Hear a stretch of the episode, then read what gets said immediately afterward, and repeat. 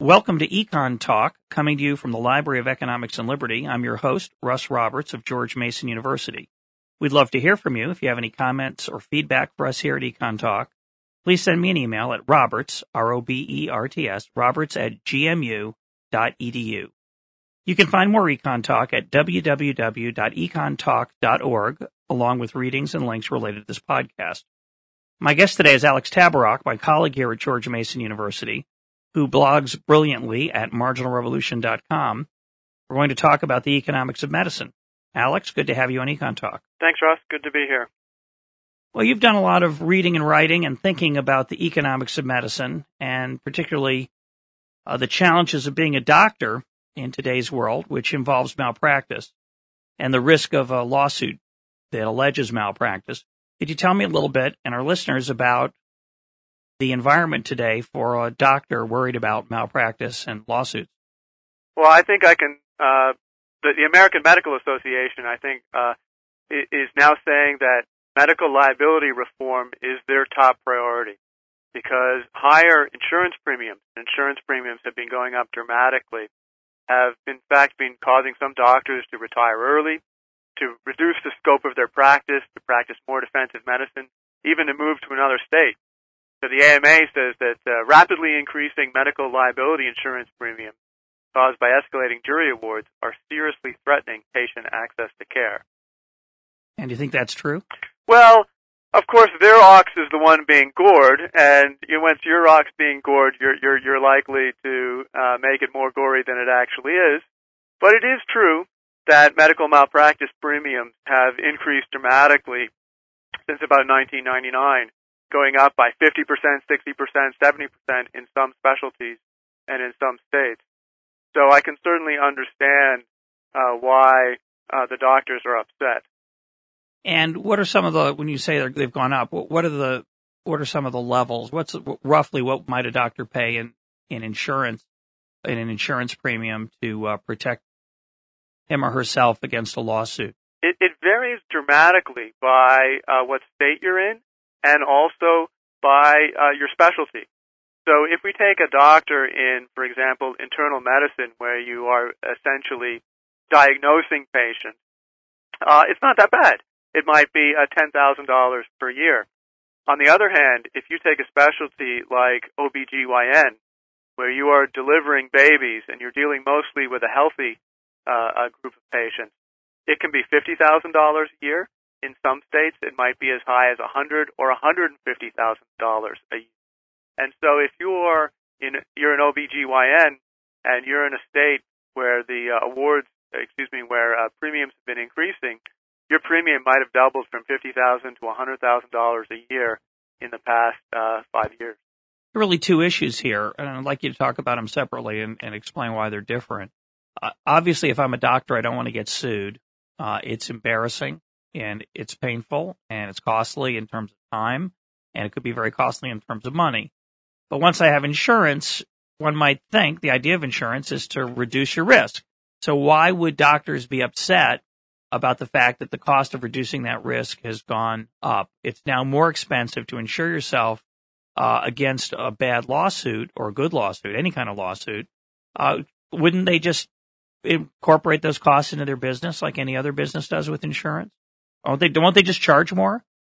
Some of that can be done, but on the other hand, medical care, so much of it is involved with the government, with Medicaid and Medicare and so forth, where prices are fixed, or with dealing with HMOs, that this does put a squeeze on the doctors.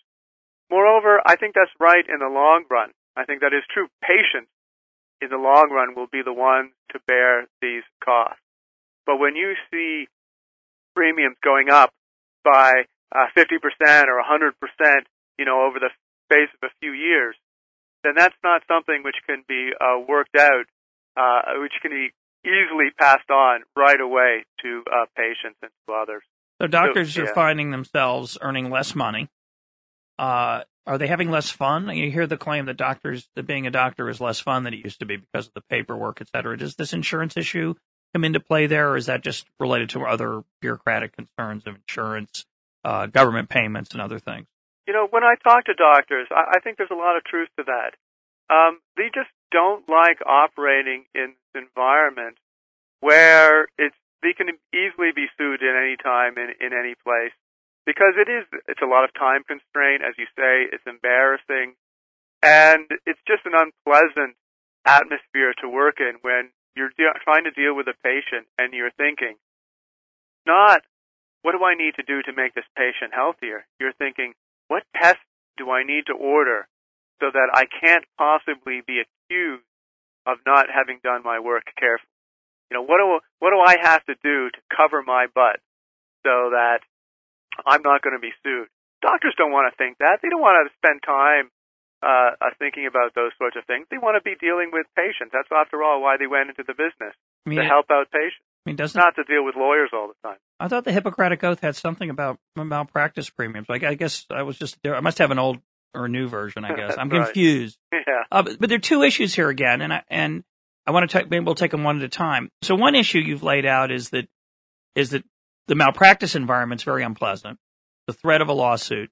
But then on top of that, insuring yourself against that threat, against that risk, has gotten increasingly expensive, and it's a cost that's very difficult for doctors to recoup in the short run when those costs are rising dramatically. So why are those costs of insurance rising dramatically? What are some of the explanations for that?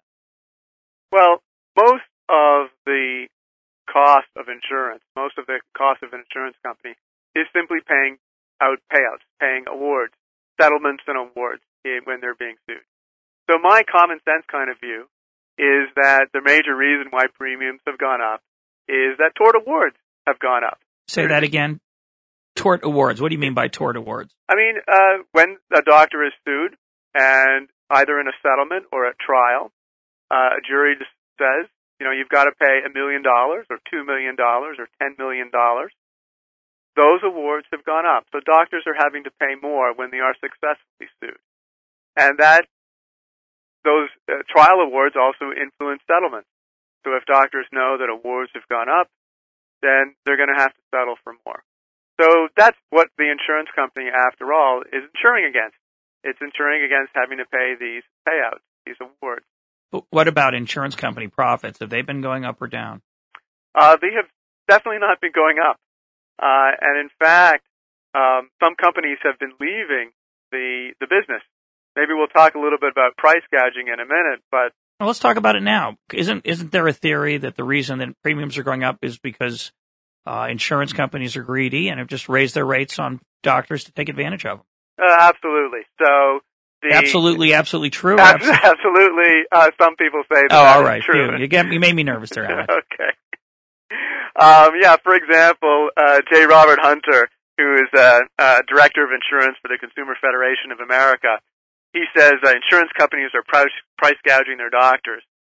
Or Connecticut Attorney General Richard Blumenthal, he says that expensive insurance rates become a matter of life and death when they drive doctors out of business, as is happening in Connecticut. Insurance company greed can be hazardous to our health. Russ, you might remember that Connecticut Attorney General Richard Blumenthal, he was actually in the papers just a few days ago saying that the gas companies have been price gouging. So clearly he has price gouging on the mind.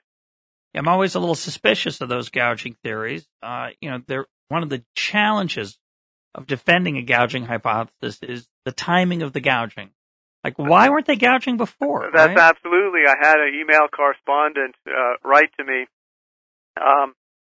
If gouging is not the answer, he wrote to me, the insurance companies have the luxury of raising their prices when business is bad. And my response is, why don't they raise their price when business is good? Yeah, I mean, right? The last time I looked, they're not charities. They seem to like making money. So one of the challenges of that gouging hypothesis is trying to explain why they just feel avaricious and grasping when consumers are least able to take account of it. That's exactly right. And this goes back to the point you raised earlier. What about the profits of these insurance companies? Well, you'd predict that if there's all this gouging going on, that must be good for the insurance companies. Yep. In fact, lots of them have been leaving the business. the St. Paul Company. Well, that just proves how altruistic they are. They're leaving. They want to let some of their brethren exploit consumer doctors with insurance premiums. They've had enough. They're just, it's time to let some other insurance company come in and make a killing. It's a guilty conscience. Yeah, they couldn't take those profits on anymore. Oh, the shame of it. The shame of it, exactly. Exactly. So that hypothesis is not borne out by the profit data. Well, what's the alternative? It's not borne out by the profit data. It's not borne out by logic. It's also not borne out by empirical, testing. So my co-author and I, in a recent Manhattan Institute study, Amanda Agan is my co-author, we said, well, look, if price gouging is the explanation, the only way that gouging can work is where there's a lack of competition. So let's look at the data. Is in states where the big firms have a larger share of the market, do we see higher prices in those states for medical malpractice insurance premiums? The presumption being that if you have a large market share, there's less competition, and you should, according to this gouging theory, be able to exploit the doctors. Exactly right. And what do we find? We find that no. In fact, we find the exact opposite, that in states which have, where a large share of the market is taken up by just a few firms, we actually find lower prices. Now, you might think, well, doesn't that violate economic theory? With monopoly, don't you expect higher prices? No, actually, it doesn't violate economic theory. Oh, phew, I'm so relieved. For a minute there, I thought I was going to have to go out and find another job. Right. Don't scare me like that. Come on. Well, what you have to ask is, how do firms get big in the first place? Good point. You can't just look at where the firm is today. You have to ask, how is it that this firm got big? And a firm gets big by having efficiencies, by having lower costs. And because their costs are lower, the price lower, and they drive the inefficient firms out of the business.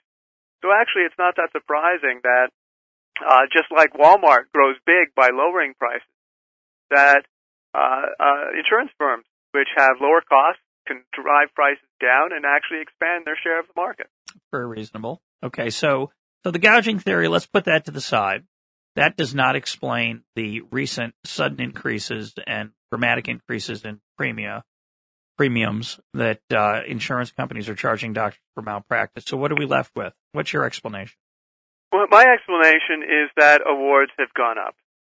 Jury awards or settlements by doctors in lawsuits. That's exactly right. That's exactly right. And, there's no doubt that this is true. Now, we do have to add one a complication to the model, and that is that it's very difficult for an insurance firm to predict future awards. And insurance firms need to do that because the premiums that they charge today have to cover future payouts. So insurance firms need to be able to predict, are awards going to go up in the future? Are they going to level off? Are they going to decline? Is tort reform going to work? You have to predict all of these things. And it's a very difficult job to do. So it's not surprising that sometimes firms get it wrong. And in fact, during approximately 1986 to about 1999, insurance firms actually were wrong, but they were wrong in that their premiums were too low relative to awards. Nobody complained back then, of course. Strangely enough. That premiums were too low. So now insurance firms have realized, unfortunately, that medical malpractice awards are permanently higher, or at least for the foreseeable future, they have risen to a much higher level. And so some of the increase in recent years has been a belated recognition of the fact that awards are much higher. And as a result, they've raised their rates to try to cover the cost of what they expect to be higher awards coming down the pike. That's right. In the long run, the premiums are going to track payouts because of competition. Because of competition. That's right. If their premiums are below payouts, you have bankruptcies and firms leave the industry. If premiums are above payouts, you have competition, you have free entry, you have other firms entering into the industry. So in the long run, premiums are going to track payouts. In fact, for every dollar increase in payouts, there's a 1-to-1 increase in premiums. Every dollar increase in payouts leads in premium. Eventually. In the short run, we can have deviations from that because it's difficult to forecast these things. But in the long run, the dollar to a dollar. So your claim is that these rising rates are due to the fact that juries have gotten more generous in these malpractice suits. And what other type of evidence is there that this is true? You have some evidence, I think, on state-by-state differences? Right. That is correct. So this is not simply true across the nation as a whole. Some states, the juries in those states, the judges too, I don't want to blame it all on juries. The juries and the judges in those states are much more generous. I'll go with that, but let's put that in quotes. Yeah. They give much higher damages than in other states. Now, this is the key point, though, I want to ask. Obviously, when we say that malpractice awards are going up, they could be going up because juries feel a certain way relative to how they felt in the past. It could be because certain procedures are more risky on average than the past procedures, or it could be because the actual damages have gone up. But what you're saying is that for the same level of malpractice, that is the same error, like leaving the scalpel in the patient after you sewed him up, or taking out the wrong,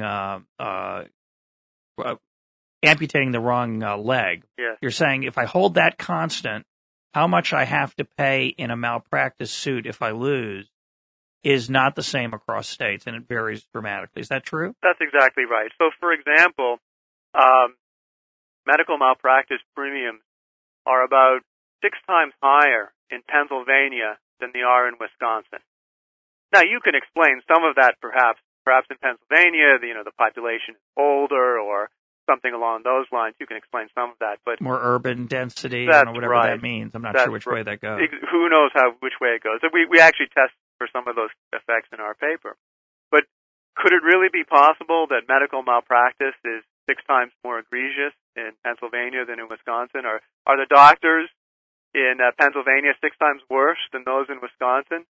Or to put it another way, if you had one of these wonderful doctors from Wisconsin, if he moved to Pennsylvania, would he be paying the old Wisconsin rates because he was a great Wisconsin doctor, or would he be paying the new Pennsylvania rates? So there must be something in the water, and it's probably Lake Erie combined with maybe failure to win the Super Bowl in the eastern part of the state. Now, it's complicated, obviously, but I'm being silly, but let me ask a serious question. Obviously, the explanations you gave are not right. It's not true that Pennsylvania doctors are poorly trained relative to Wisconsin doctors, or that Pennsylvania patients on average have 6 times more dangerous procedures. So what is the explanation? That's right. So one of the explanations, sadly to say, one of the reasons why awards differ so dramatically across the state has nothing to do with medical malpractice whatsoever, but has to do with political factors.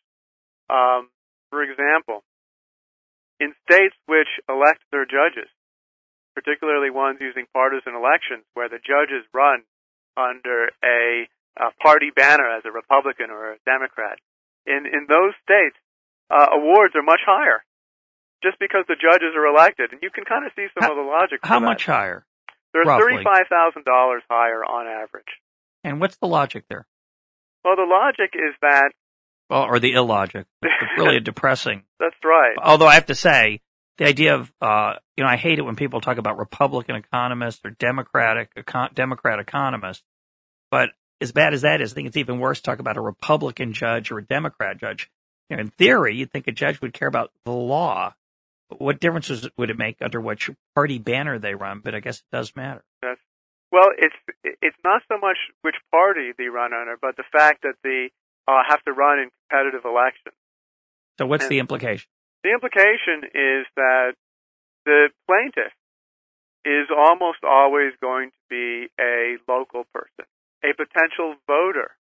Well, the defendant might be a corporation, an insurance corporation headquartered in another state, perhaps. So the plaintiff, if the judge is elected, the plaintiff is often a constituent. The potential he and his family and his friends are potential voters. So elected judges are going to be somewhat biased towards plaintiffs.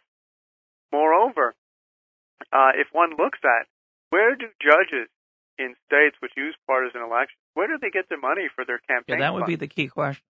Exactly. Where do they get that money from? Giving the money, and you know, typically it's the lawyers. 80 to 90% of campaign funds for judges come from lawyers, and of course the lawyers are interested in judges who give higher awards. That's how they make their money. They've always loved the law. They just give out of the thrill of participating, I guess. Let me ask it, but a different part of that is the following. You'd think, let's recreate the logic. You're saying that they respond to their constituents. Now, usually we think that's a good thing, right? Right. Usually we say we want elected officials to respond to their constituents. In this case, presumably you feel that that's not so good. And I guess my related question would be, well, okay, so the lawyers bias the judges toward big awards by giving them money and trying to influence them. Why don't the doctors give? And why don't the doctors counterbalance that? And why wouldn't other constituents who are now living in this state with these high medical malpractice premiums, why wouldn't they resent these judges who impose these costs on their neighbors, their doctors, who eventually are going to end up charging them higher prices? And there's a lot of questions there. See what you can do. I think they're very good questions. One reason is let's think about this a little bit more generally, because this applies to not just medical malpractice cases, but to tort cases, in personal injury cases, product liability, as well as medical malpractice. And if we think about a pharmaceutical firm, let us imagine, right? It can be sued at any time, in any place, in any one of 3,000 counties in the United States. So the pharmaceutical... And every drug has side effects. By definition, every drug has some individual who's going to have a bad reaction that can be put in front of a jury as a possible malfeasance liability issue. That's exactly right. Every drug that works has side effects. Right, even the best drugs. That's right. Penicillin kills people. Oh, aspirin kills several thousand people a year. That's exactly right. So, because of this, it can be sued at any time, any place in the country. It doesn't know which judge is going to be ruling in its case. And by the time the judge has been assigned, it's too late for the pharmaceutical company to get in there with its own money. That is really going to look odd. It's a little gauche, I guess, to deliver the frozen lasagna. It reminds me of this Representative Jefferson who was caught with roughly $100,000 in cash in his freezer and food packages. That was a bribe in the news recently. But I guess it'd be a little gauche for Pfizer to put cash in a judge's freezer while he was out. That's right. On the other hand, the lawyers, particularly the plaintiff's lawyers, they see the same judges over and over again. They're repeat players in the business.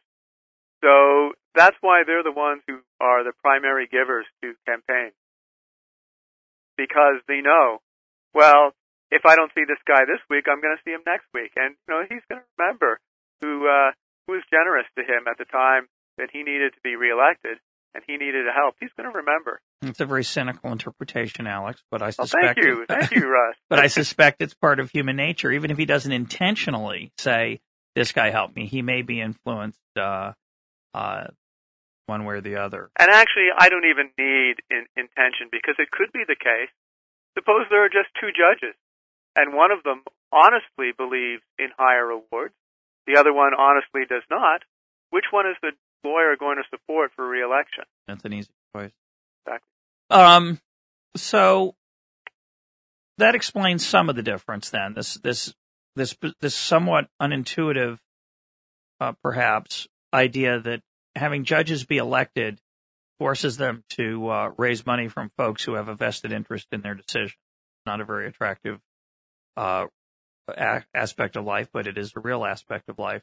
But you said, for example, it might amount to a $35,000 difference. That is not enough to sustain the six-fold difference between Pennsylvania and Wisconsin. Now, let me give you a few other things which matter as well. Another thing which matters is there's a famous statement by Tom Wolfe, who said that the Bronx jury redistributes the wealth. And what he meant is that juries in counties with a lot of poverty tend to be much more generous in their awards. Indeed, if you look at awards, and this is tort awards generally, not just medical malpractice, but if you look at awards in counties with low poverty rates, average award might be $500,000. It's about a 4% poverty rate, let's say. You go up to a poverty rate of 25%, and the average award is closer to $2 million. So simply by bringing a case in a county which has a lot of poverty, the award can increase for exactly the same case, can increase by 4 or 5 times. But and Wisconsin has poor places. Don't the Wisconsin lawyers try to find those poor juries also? I bet they do, but if you really want a poor county, going back to Pennsylvania, it's the Philadelphia jury. For example, in the past few years, between 1999 and 2001, the Philadelphia juries alone returned approximately 81 verdicts with an award greater than $1 million. That was almost the same as in all of California. I think there were 101 verdicts of that size. So Philadelphia alone had almost as many million-dollar verdicts as all of California. Is that driven perhaps by a handful of very skilled lawyers in one particular jurisdiction, in a handful of jurisdictions? I'm sure Philadelphia is not the only place, but that are skilled at getting that jury chosen, skilled at getting in front of the right judge. Is it a small number of outliers here that are really causing these differentials? I think it is. It's primarily driven by what we would call the right-hand tail, by these outliers, And by outliers, we mean extremely high numbers. Yeah. Extremely high awards. And I think this goes back to the point about cynicism, which you mentioned earlier. It's not that I believe that every elected judge is biased or that every high poverty jury gives excessively high awards. It's that when you bring several of these things together, bring elected judges in a high poverty county with a very good lawyer, that is a recipe for a multi-million-dollar, tens of millions, hundreds of millions perhaps. So it's that combination of things. With the consequent high premiums for insurance, with the resulting high costs and unpleasantness of being a doctor, and then the resulting reduction in choice and practice by doctors.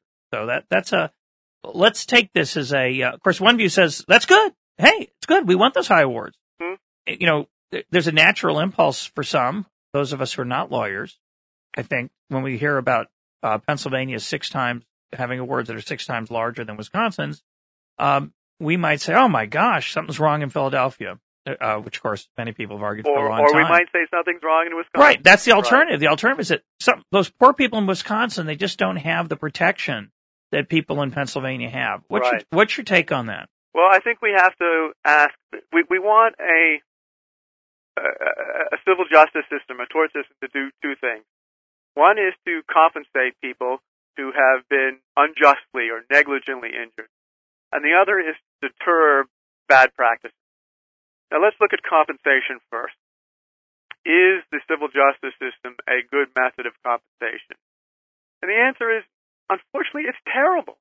It's terrible because by the time the lawyers and the administrative costs have been taken out of a jury award, the person who is injured gets less than half. So it takes about 60 cents on every dollar to get that dollar from the defendant to the plaintiff. It's a very expensive system, much more expensive, for example, than simply having a Blue Cross insurance. But now you're telling me that it's even worse for Wisconsin. Not only do they only get 1/6 of the amount that those good souls in Pennsylvania get, but they only get to keep 1/12 of it. So it's even more strong. You're making the case that the system's broken in the wrong direction. So that turns us to the issue of deterrence. Do these high awards deter bad practices by doctors? And, if they did, then I wouldn't be a critic of the system. But the evidence seems to be that these tort awards are so random. They hit the good doctors almost as much as they hit the bad doctors. And a lot of the time they don't hit the bad doctors at all. And when they do hit, as I say, it's random almost between the good and the bad doctors, that the system doesn't deter very much. So we're not getting, we're transferring a lot of money, whether a lot of it is going down the funnel, a lot of it is being wasted in the process, and we're not getting very much deterrence.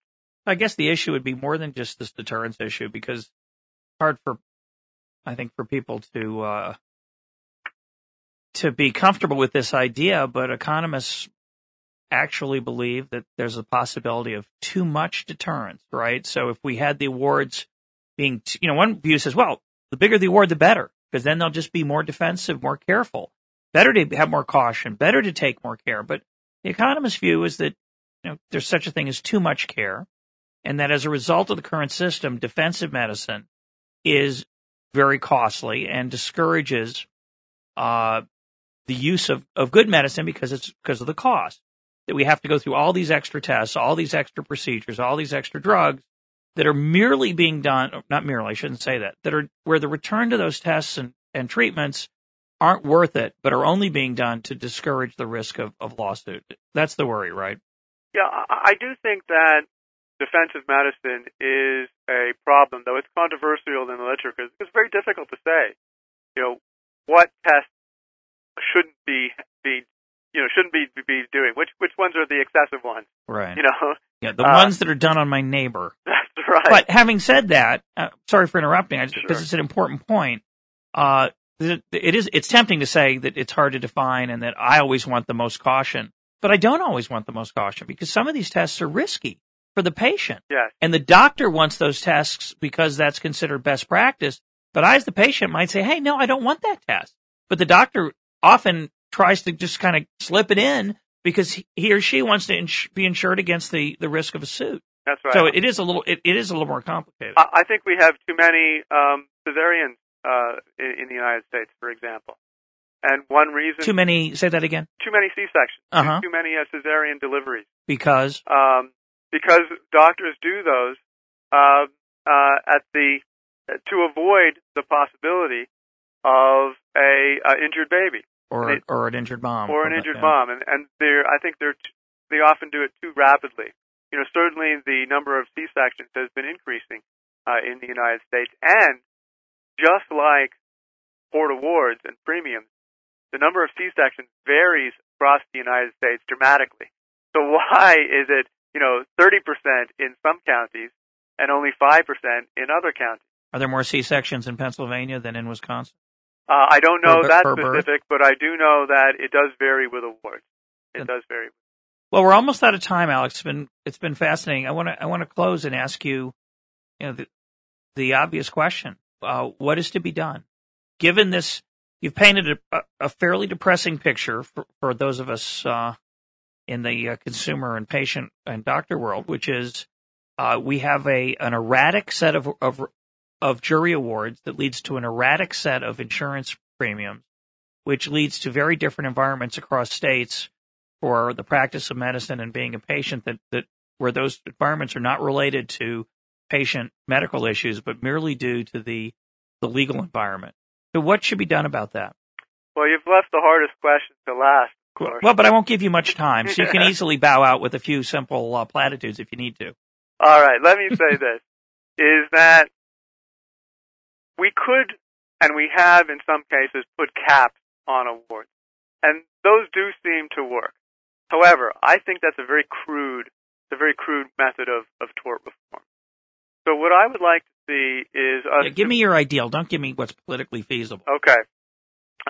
I would like to see us move towards more specialized courts. Courts where the judges and perhaps specialized juries see many medical malpractice cases and develop some greater expertise into what is truly negligent behavior and what instead is the result of simple random chance. Because a lot of these problems come from the sad fact that some children, for example, are going to be born with birth defects.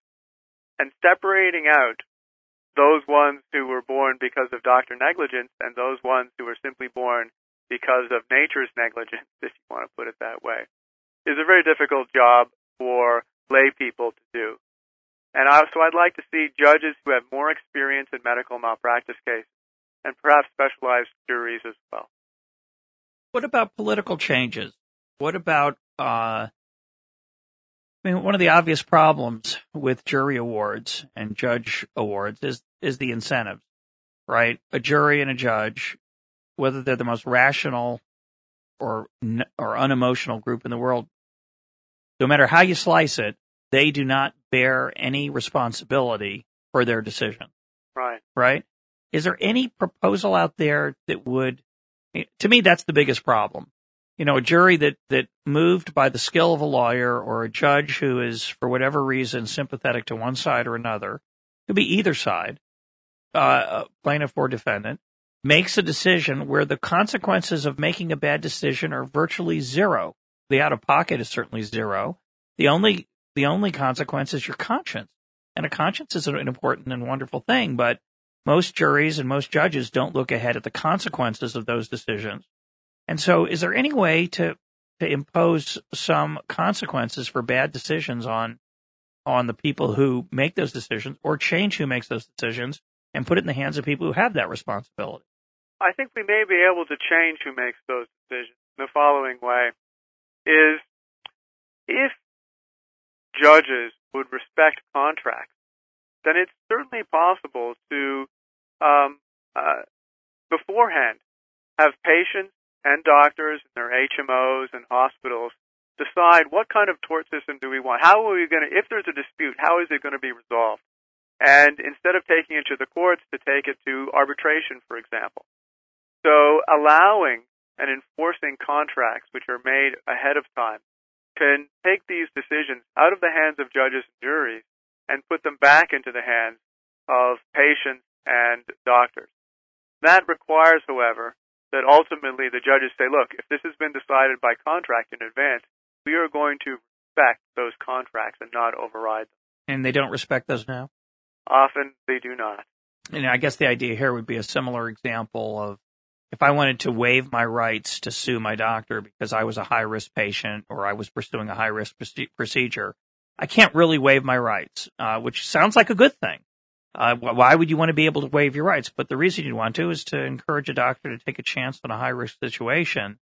But ultimately, my understanding, and please correct me if I'm wrong, my understanding is that you really can't waive your rights. If something does go wrong, you can always sue and say, well, you know, what judge or jury would say, well, you know, he wanted to get the doctor to take a chance, but when it didn't turn out well, of course the doctor should be liable.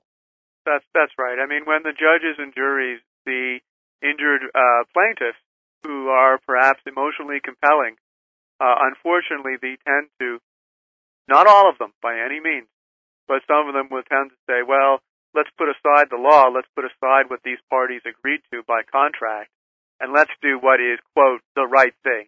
Let's support this injured plaintiff, this poor person, so forth.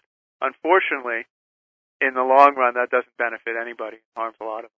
Maybe we need a TV show, American Victim, and each week we'd put on a set of people who were, you know, damaged by what was probably just bad luck, but maybe it was malpractice, and then we could send in money. We could create maybe a pool that we would award to the people. It's an interesting concept. Yeah, you might American Victim. It could be the next hot thing. I doubt it. You better patent that. I doubt it. Alex, it's been great talking to you. Thanks for such an interesting and provocative set of ideas and findings, and we look forward to talking to you again. Thank you, Russ. You've been listening to Econ Talk, www.econtalk.org. Thanks for joining us.